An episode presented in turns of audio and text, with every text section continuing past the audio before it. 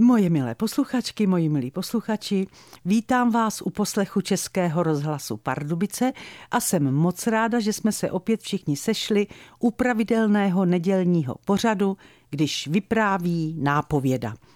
Dnešní vypravování vaší nápovědy se jmenuje Líbání pod rozkvetlým stromem. Máte pravdu, pod rozkvetlým stromem se líbalo před měsícem. Ale řekněte mi, moje milé posluchačky, proč by nás naši muži nemohli líbat celoročně?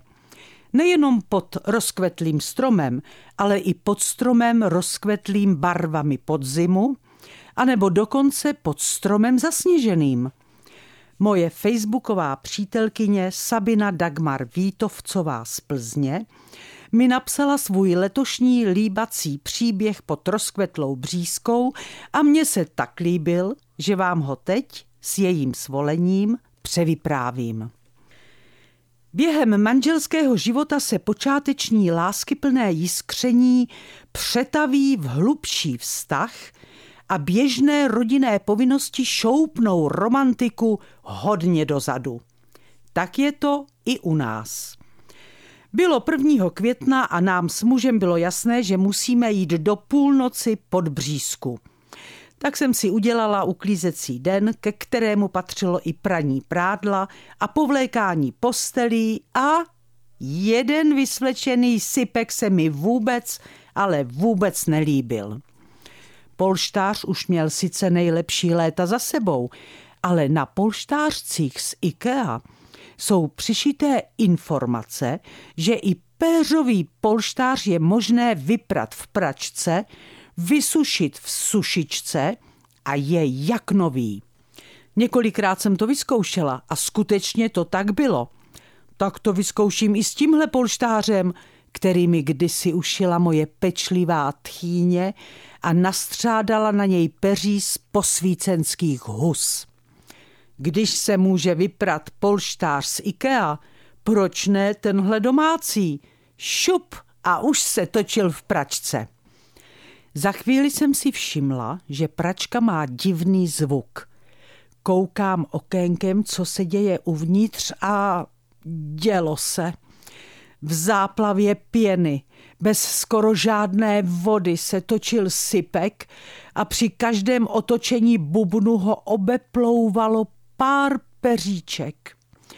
Peříčka přibývala, až bylo vidět okýnkem jen mokré a splihlé, zažloutlé peří a při otočení bubnu se sem tam objevil i zašedlý hadr, což byl sypek.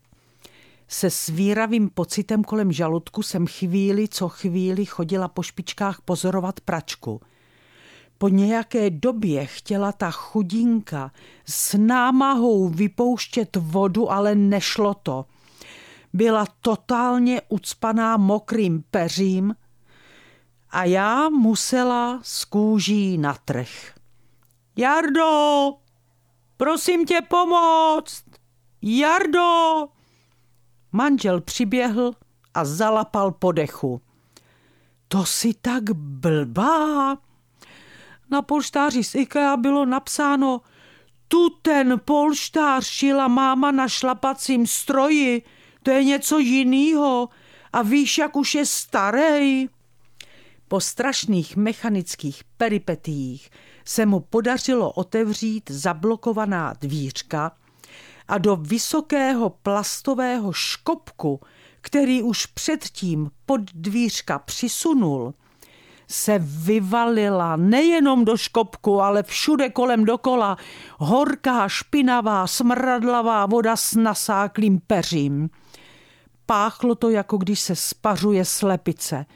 Vysoký plastový škopek byl plný toho fujtajblu a nahoře byl korunován hnusným mokrým hadrem, který byl kdysi nadýchaným sypkem.